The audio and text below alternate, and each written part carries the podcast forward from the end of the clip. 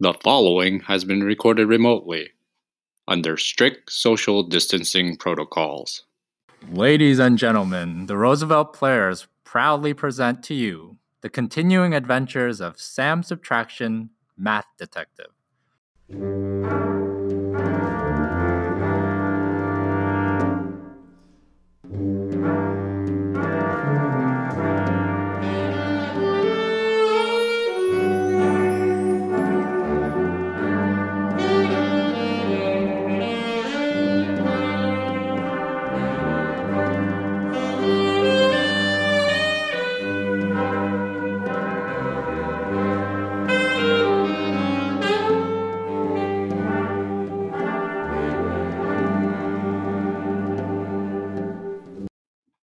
Episode 9 You Can Get the Check, Man.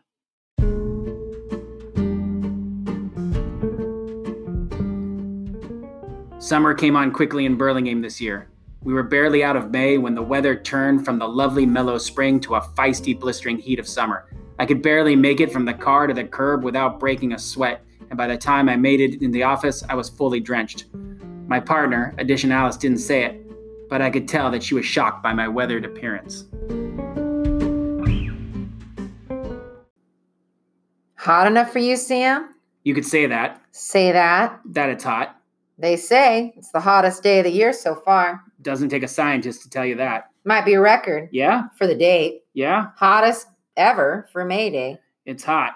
Might make it to triple digits. Like I said, It's hot, as hot as chili peppers in a frying pan, Sam. as hot as wool sweater in the Alabama sun, Sam. as hot as barbecuing in the steam room, Huh? as hot as Sam. it's it's hot.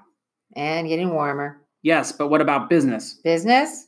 Is it heating up too? Not especially. Haven't had a call all day. Hmm. Well, man the phones while I go dry off. No problem. I'll just hit here working on my Sudokus. I'll be in my office. Okay, Sam. Hey, Sam, Yes, don't go too fast. too fast. You wouldn't want to break a sweat.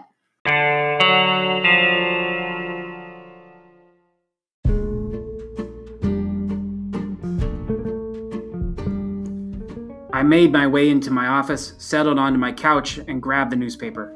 Typical scenes for the day's news. Other than the hot weather, the Giants had lost, the A's had lost, and the Warriors hadn't played. At least I had the funny papers to keep my spirits up. I was just starting to contemplate when I should start my mid morning nap when the phone rang.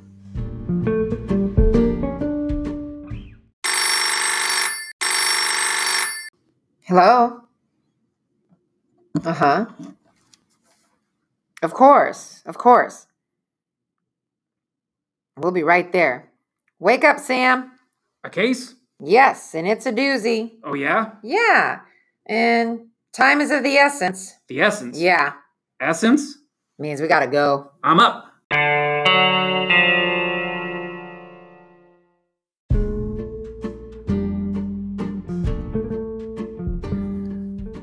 I peeled myself off the pleather couch, grabbed my hat, and made my way to the car as quickly as I could. I had missed parking the Rambler under a tree by only a few feet, and while my car was clean of any of the bird's special presents, the interior was as hot as a flamethrower in a volcano. I barely could touch the steering wheel to drive as we made our way down the tree lined Carmelita to Neil's coffee shop on El Camino. Seemed there were a few rowdy patrons that needed help understanding the bill. While this wasn't the most spectacular case to solve, it would pay the bills and made me give me enough s- to spring for a new air conditioner, or at least a very nice block of ice to sit on. In any case, addition filled me in more as we drove to the cafe. This one is crazy, Sam. Oh, yeah? It's actually a math crime in progress. real time. Why didn't they just call the cops? They may have. Oh, you mean Yep. I would expect to see your old friend, Inspector Rote, there. I was afraid you were going to say that.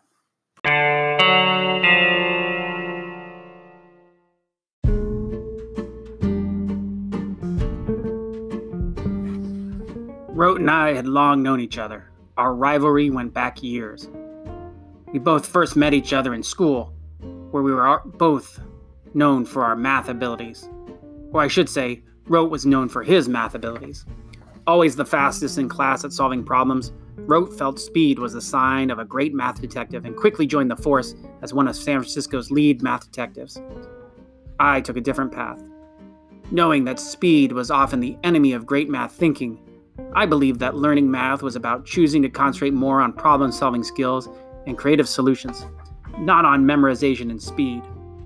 Rote and I were on opposite ends of the spectrum, and we had no issues with showing each other how much we despise one another.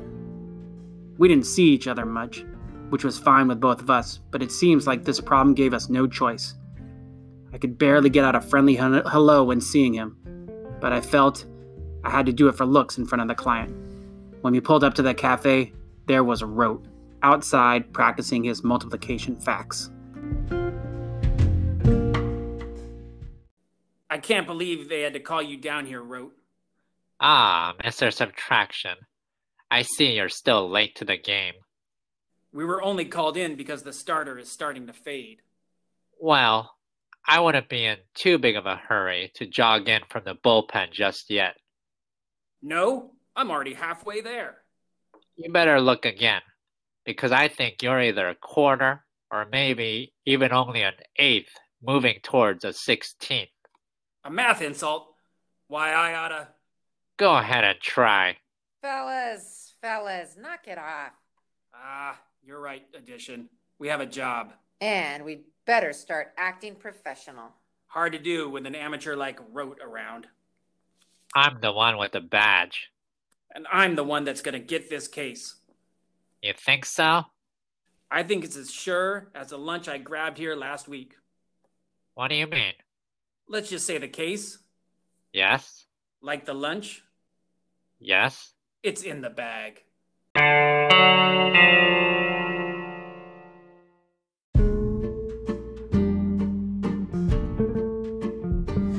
We walked into the cafe to find four people sitting around a table arguing.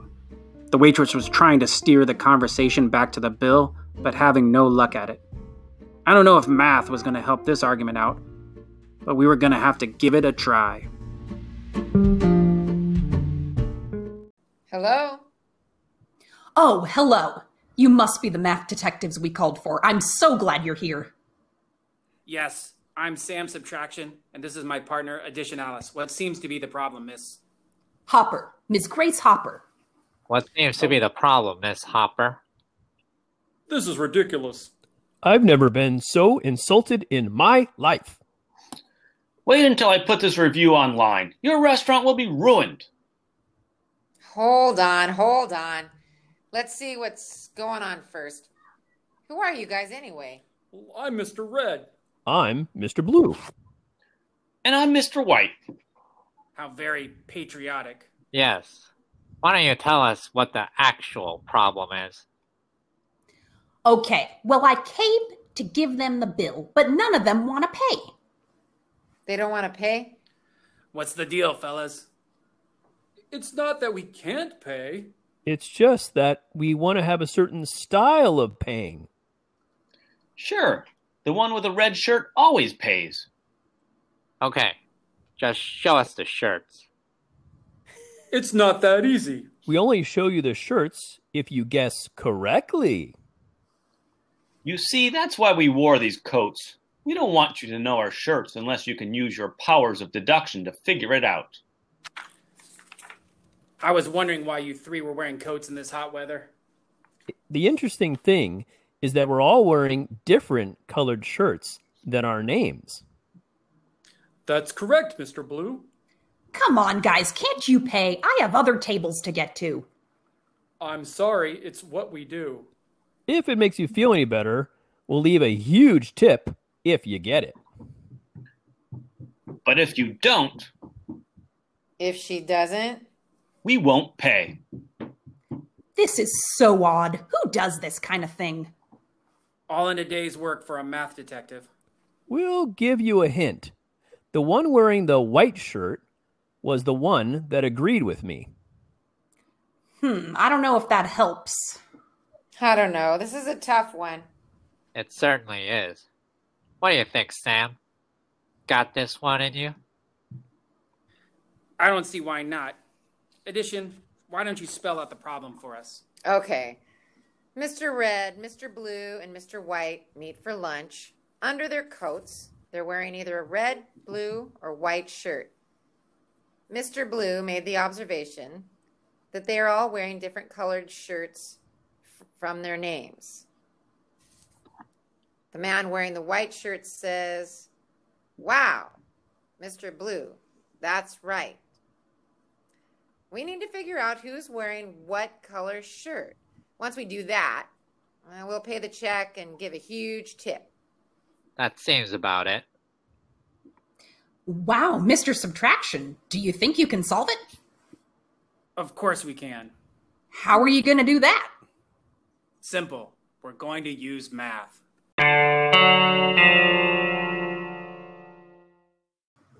Now it's your turn, families. Go ahead and work on the problem. We'll have the solution and the exciting conclusion on Monday night. See you then.